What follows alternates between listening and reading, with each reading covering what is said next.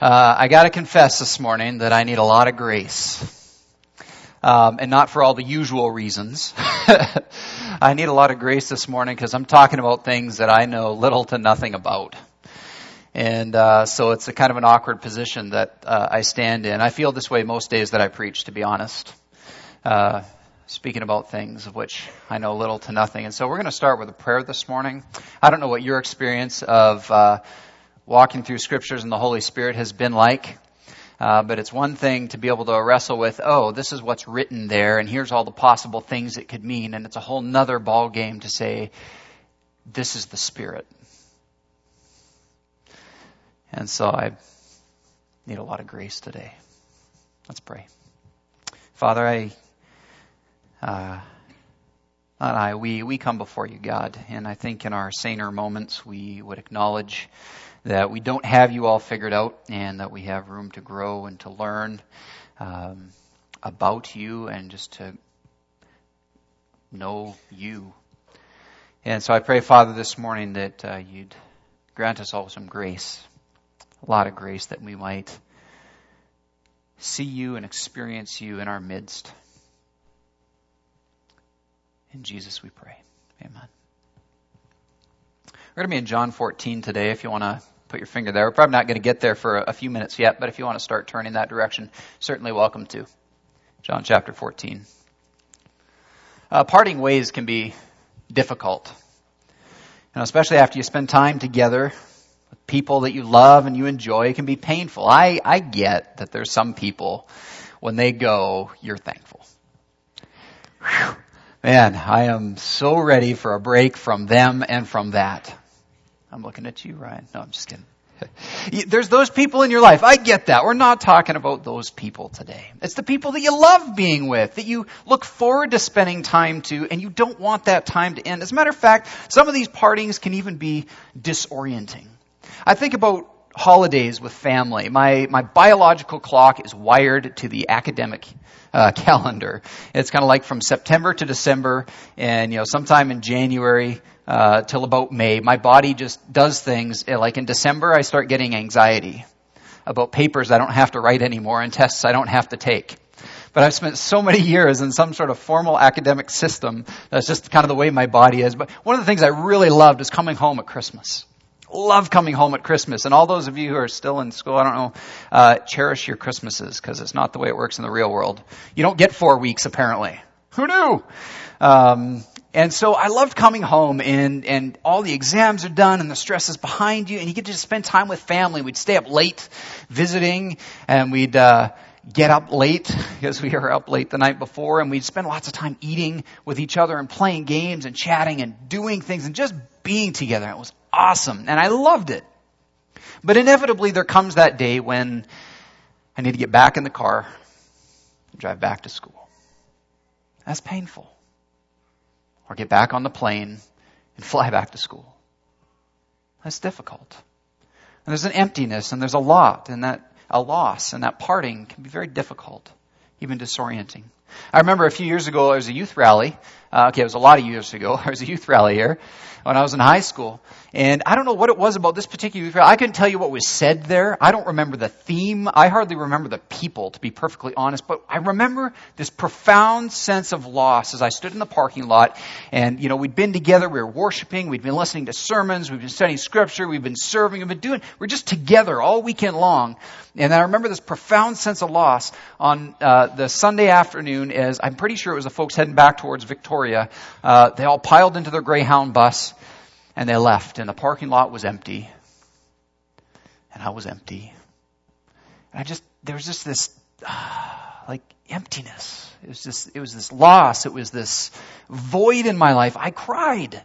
I don't know why I, I, like I said, I can't even remember the people, but I just remember feeling this loss and that, that separation was painful. It was difficult for me. But I think that we'd acknowledge there's lots of different kinds of parting. You know, some of them uh, don't really seem to have much of a point, but others of them are very pregnant with purpose and with possibility. Like the end of a semester is one kind of parting, and I say bye to my classmates, but it's just so I can get ready for the next one. But the parting that we experience at graduation is different. Here is a parting with purpose. It's pregnant with possibilities. There's an open-ended book yet to be written. There's careers to be started. There are jobs not yet created that we're going to go out and make. There are new people to meet. There are goals to achieve. There's a life, to, there's everything after graduation. The end of the weekend is one kind of parting, and we kind of mourn the days of rest that we've just had so that we can go to work the next day. Seems kind of senseless.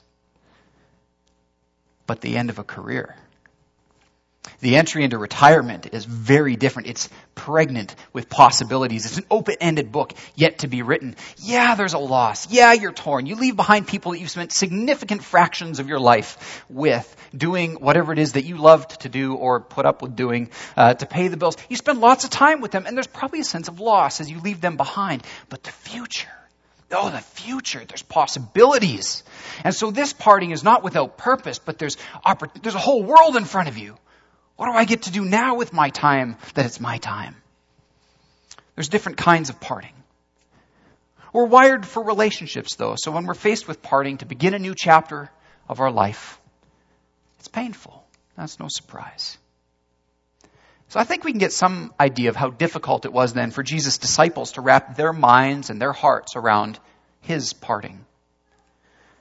You know, in John 13 to 17, Jesus is at the table with them. He is celebrating his last meal with them. He is imparting to them his final words. And Jesus says this One of you is going to betray me. I can almost hear them snicker. One of us? What? No way. But Jesus is serious. And they catch the hint. They're like, hey, you, disciple that he loves, ask him who he's talking about. And so he does. And Jesus says, It's the one I will give this piece of bread to. But they don't quite, it's painful, it's disorienting. I'm going to leave you soon, and you can't follow me, Jesus says. So where are you going? The disciples ask. Uh, you can't follow me now, Jesus says. Well, if we don't know where you're going, how can we follow you? I mean, they're just not quite getting it. Jesus says, if you really knew me, you'd know the Father. Well, then show us the Father, the disciples say.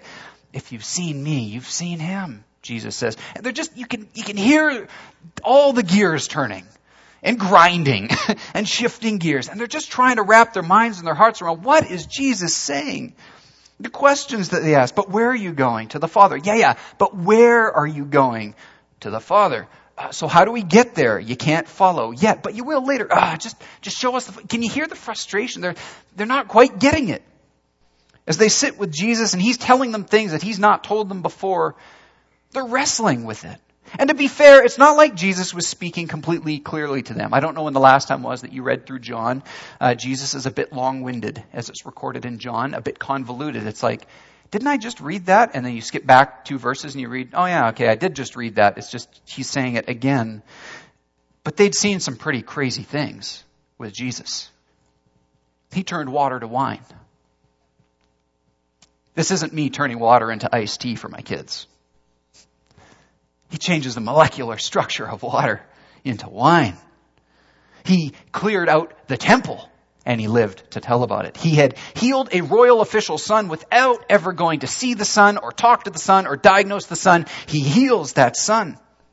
To a man who had been unable to walk for 38 years, Jesus said, get up, take your mat, and walk. And the disciples saw it. To a crowd that followed him to remote places, hungry for the word of God, he gave bread and fish in abundance. In a boat, in the middle of a stormy sea, the disciples are struggling. And Jesus walks right out on the water. Walks on the water. He doesn't doggy paddle. He walks on the water. Right out to them.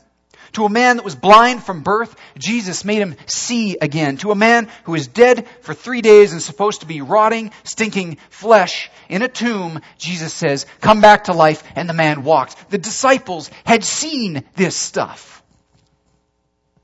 And now, he's saying, but I'm going to be gone. They had seen some crazy and amazing things with Jesus. And now he's speaking about leaving them, about disappearing for a while. They found it difficult to accept that he'd be leaving them. And I can understand it. But it's not just Jesus' disciples who are grieved. I want to invite you to hear the story on a couple levels. There are the disciples sitting with Jesus at the table, listening to his words. But there is the community that received the Gospel of John long before we did, who is also hearing these words. They're probably wondering, as fellow disciples of Jesus, what exactly Jesus is talking about. It's those who know Jesus, or sorry, who came to know Jesus from the disciples that are also grieved. It's us who have come to know about Jesus and know Jesus through disciples of disciples who are grieved when Jesus departs. We start to wonder, how can we know what the real Jesus is like if he's not with us? If I can't hear his voice and his inflection and learn his mannerisms, if I can't know what he looks like, what he feels like, how can I really know Jesus? I mean, it's almost like that is one of the questions that is driving this community. Are we actually just second class Christians following an idea and not a real living person? And it was a real question for them because their lives were on the line. We get a couple hints out of John. John chapter 9 verses 20 to 23. This is where Jesus has healed the blind man. And so the Pharisees, of course, because something good has been done, are starting to investigate and, and stamp that out. and so they come to the man's parents and they say, so how was he healed? And this is their response. It's very telling. We know he is our son, the parents answered, and we know he was born blind, but how he can see now or who opened his eyes, we don't know. Ask him. He's of age. He'll speak for himself. And John adds this really interesting note. His parents said this because they were afraid of the Jews, for already the Jews had decided that anyone who acknowledged that Jesus was the Christ would be put out of the synagogue. That was why his parents said he is of age. Ask him.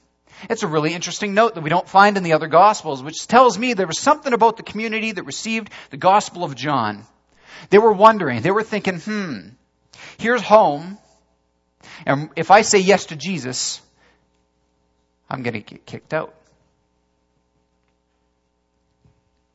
Jesus will say in John chapter 16, all this I've told you so that you will not go astray. They will put you out of the synagogue. In fact, a time is coming when anyone who kills you will think he's offering a service to God. Jesus' own words warn the disciples and tell the disciples about this persecution. What we have to remember is that for the first little while, Christians weren't totally separate and apart in a major world religion. They were another sect of Judaism. There was an awful lot of different kinds of Jews. There were Pharisees, and there were Sadducees, and there was Herodians, and there's these little, you know, Messianic Jews, the ones that followed Christ. But it became increasingly apparent as they spent more time living within the comfortable home of Judaism that they were not any longer Jews that could hold to the old ways. They followed a risen Lord. The Messiah had come. The prophecies had already been fulfilled. They couldn't exist in that home anymore. And it becomes apparent from at least these two texts in John that by the end of the first century, these very early Christians were already being kicked out of the synagogue. They were already being persecuted for following Jesus. And so they start to wonder, you know, the guy that you told us about who like raised the dead? We're not seeing that as much anymore. You know that guy who fed all those people? We're kind of being persecuted. We're being run away from the comfortable place that we had. And, you know, I always thought to myself, maybe kind of like they would have, if I could just walk and talk with Jesus in the flesh, my faith would never waver. You know, if I could just shake his hand and follow him around for a day, I'd never abandon him. If I could just see one miracle, just one, I mean, you could pick the, the smallest, if, if that was it, my faith would be rock solid. Failing, of course, to account for the 12 who followed him for years and saw all the miracles and whose faith wavered. In my less humble moments, I've thought if I walked with Jesus the way the disciples did, I never would have denied him. I never would have run away. I never would have abandoned him. I never would have lost faith. But of course, I don't see Jesus like that. That Jesus has died, he's been raised, he's gone to heaven, he's left this earth and his followers behind, and that kind of intimacy and knowledge of Jesus is impossible. And so, like those first century Christians, were grieved at the parting. And this is where the good news of John 14 comes in. If you're not already there, let's take a look. Picking up in verse 15, John 14, verse 15. If you love me, Jesus says, you will obey what I command. And I will ask the Father, and he will give you another counselor to be with you forever, the Spirit of truth. The world cannot accept him because it neither sees him nor knows him, but you know him, for he lives with you uh, and will be in you. I will not leave you as orphans. I will come to you. Before long, the world will not see me anymore, but you will see me. Because I live, you also will live. On that day, you will realize that I am in my Father, and you are in me, and I am in you. Whoever has my commands and obeys them, he is the one who loves me. He who loves me will be loved by my Father, and I too will love him and show myself to him. Then Judas, not Judas Iscariot, said, But Lord, why do you intend to show yourself to us and not to the world? Jesus replied, If anyone loves me, he will obey my teaching. My Father will love him, and we will come to him and make our home with him. He who does not love me will not obey my teaching. These words you hear are not my own. They belong to the Father who sent me. All this I have spoken while still with you, but the counselor, the Holy Spirit, whom the Father will send in my name, will teach you all things and will remind you of everything I have said to you. Now we got to pay attention here in John because he's not talking about the same Holy Spirit that we've talked about the whole uh, year. I mean, he is, but he's using different language to do it. Paul or Paul, John uses a very unique word, paraclete. Paraclete to talk about the Spirit. As a matter of fact, it only shows up in John four times in the Gospel of John and once in the letters that John writes. It's a word that has a lot of different shades of meaning. It's, it's very rich. It could be translated, and has been, in any number of the following ways comforter, counselor, helper, intercessor, revealer, spokesman, interpreter, mediator, teacher, fortifier, champion. I mean, take your pick. It's a word with a ton of different possibilities. Most descriptions of the term refer to someone, either metaphorically or literally, coming to another's side as a support. It's the crowd of friends who show up to support you at your trial. It's the crowd of witnesses who appear with you on your side before town hall to plead your case. It's the crowd of supporters who come with you to the head honcho to woo the head honcho's favor. Maybe that's your boss. Maybe it's the emperor. Maybe it's the committee lead. That's the paraclete, the one who comes alongside to support. And so I think it's really important that we pay attention to what exactly does John say about the paraclete. Chapter 14, verse 16. And I will ask the Father, and he will give you another counselor. Another counselor. It is not a subpar, second rate, third string substitution for Jesus. It is another paraclete, like Jesus. And so to these people who are saying, but I didn't know the real Jesus, my faith can never be as strong as those folks who really knew him. I can never know Jesus the way that you knew Jesus. Jesus is saying, I will send another counselor. Another count. I'm the first, and there's another one coming. Perhaps even better. Perhaps even better, because Jesus was limited by the physical body. There are so, only so many people one person can be with at a time. Only so many people that one person can connect with, but the paraclete, not bound by a body, can dwell in and among all disciples. Chapter 14 and verse 16 carries on and says, uh, He will give you another counselor to be with you forever. Jesus does not say that he will be sending the paraclete to you individually. Jordan, I'm sorry. Not for you. Or you, Kevin. Or Kelly. Ryan. But he does say, I'm sending the paraclete to y'all. See, we miss it in English because we don't distinguish between you and you. Sounds kind of the same. But Texas, I'm thanking Miles this morning. Y'all, the paraclete is sent to dwell among y'all. Your experience of Jesus, as a matter of fact, is incomplete if you're trying to do it alone. When it's another paraclete, just like Jesus, is going to do the same kind of things that Jesus did, like drawing together a community and shaping a community and teaching a community about the kingdom of God. So the paraclete dwells within a community, drawing them together and shaping them and strengthening them for the journey. I think it's important that we remember the Spirit is not just within you. It is within you. And finally, chapter 14, verse 26, one more important thing we need to know about the Paraclete. The counselor, the Holy Spirit, whom the Father will send in my name, will teach you all things and will remind you of everything I have said to you.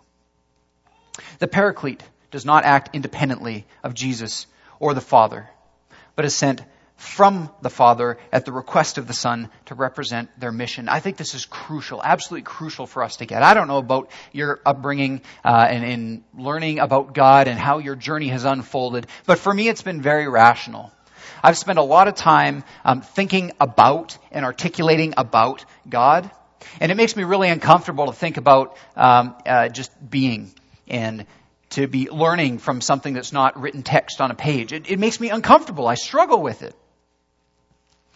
So it is incredibly comforting to me to know that the paraclete that Jesus sends is not one that is going to do something inconsistent with the Father and the Son. The Son does and says only what the Father does and says. The paraclete does and says only what the Son says and does. And so they're all connected. If you want to think about it in terms of theater, the paraclete is the act two which does not and cannot exist without the act one that is Jesus' ministry. They act in consort and they act together. And this gives me a lot of freedom. I don't know about you. This gives me a lot of freedom to open myself up to the experience of the paraclete that lives within us. And so it seems to me that the paradigm here is intimacy. It's not competence. It's not skill. It's not degrees. It's not knowledge. But intimacy. It is spending time with the Father, the Son, and the Spirit. I think about my kids. I could write you a paper on my kids. I could get into the books and I could describe for you where they're at physiologically and tell you about all the things that are going on and identify using case studies what's actually happening in their life. I could give you anecdotes that'd even be entertaining. Um, I could talk to you about socially where they're at, developmentally. I could tell you about the kind of friends they make and the mistakes they make along the way, and I could give you my diagnosis for how they ought to live differently if they were to encounter the same situation again. I could even pull out a scale that measures their spiritual development, and I could write you a paper. I could write you volumes but I wouldn't know my kids. Do you know how I know my kids? It's when I sit down on the couch and I get in my lap and I hold them. And there's no words, there's no talking, there's no activity. We just are together.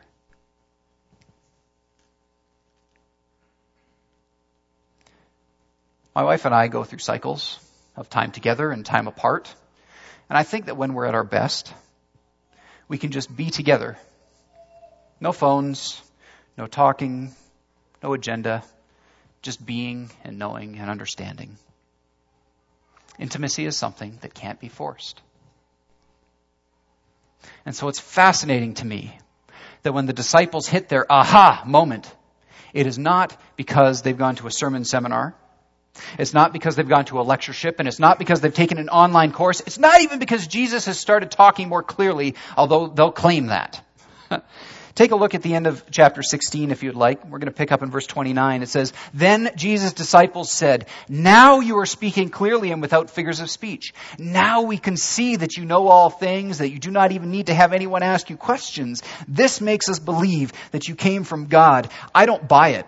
Because Jesus has been talking in the exact same way that he's been talking all the way he has through John. He's not speaking anymore, clearly.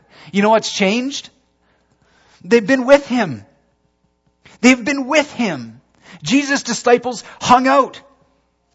They've been saying all along, we don't understand what you're saying. What do you mean we can't follow you? What do you mean? Where are you going? You can't tell us. Well, just show us the Father then. What? I don't get it. And Jesus says, you're going to be sad because I'm going to the Father, but I will see you again after that. And, and then you'll have the same relationship that the Father and I do because the Father loves you. And here they go, oh, I get it. And it's not because Jesus was more eloquent. It's because they'd been with him. And eventually, they got it. When you go away to college and you leave all your friends behind and then you come back and your family for that matter and you come back, you're not different because you've been given different textbooks only. You're not different because you're studying different subject matter. You're different because you're with different people. And when we spend time together, it rubs off. They talk differently. They act differently. They have different interests and you interact with them differently. We go to college and we hang out with these people. We come back to our families and they go, who are you? And you're like, well, I'm the same guy that left four months ago. they're like, no, you're not. Because you've been spending time with different people. And so I think it makes sense if intimacy is the paradigm that we should be intentional about forming small communities in which to pay attention to the paraclete, to experience the love and the grace and the mercy of God our Father and Jesus our Lord. Jesus did that. He got folks together to teach them to pay attention, to show them the grace and the mercy of God our Father and Jesus our Lord.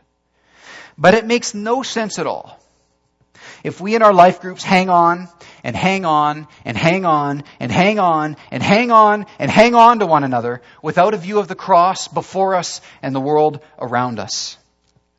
Can you imagine? Can you imagine if Jesus had simply rested comfortable in his life group that he had formed in his now resurrected and immortal body, that group would have gone on for a long time. Can you imagine? And he just continued to feed them and nurture them and fellowship with them, but never released them to share the ministry with the world. Where would we be? Can you imagine how impoverished we would be. Jesus believes so completely in sharing the Father's goodness that he refuses such a self-centered, circle the wagons, don't rock the boat approach. He doesn't say, I'm going away and it's inevitable. He says, I have to go, because if I don't go, this thing dies. And it's too important. I'm out so that you can go. When I go, I'm not going to leave you alone. I'm sending the paraclete. I'm still going to be with you. But I have to go. And so do you, Jesus will say. I've tried to uh, multiply or branch or make more of life groups on at least two occasions now, and it has always ended very poorly. I tell my group, guys, we're here for more than just our enjoyment, and we have to become more than one group. And you know what happens? People stop coming. Kills me. Just kills me. Because what we're about is feeding each other and not doing what Jesus sent the paraclete to do. Jesus prepares his disciples for, the mission by modeling it, telling them what will come, and then releasing them for the ministry. Where would our city be if it weren't for people like Peter and Chelsea, Juan and Allie, who have lived in our midst? Who launch out from their comfortable, known church family because they have to. They have to. What would our city be like if they didn't do that to take the paraclete into a dark and broken world? Parting is painful. It hurts like crazy it can be disorienting. But with purpose and with intention, with the paraclete, it is life-giving, it is world-redeeming because we are not alone. The very presence of Christ, the paraclete, dwells among us, teaching us, reminding us, guiding us, being with us. This morning I have not prepared a reflective question for you. I invite you to spend a minute being. Being with God.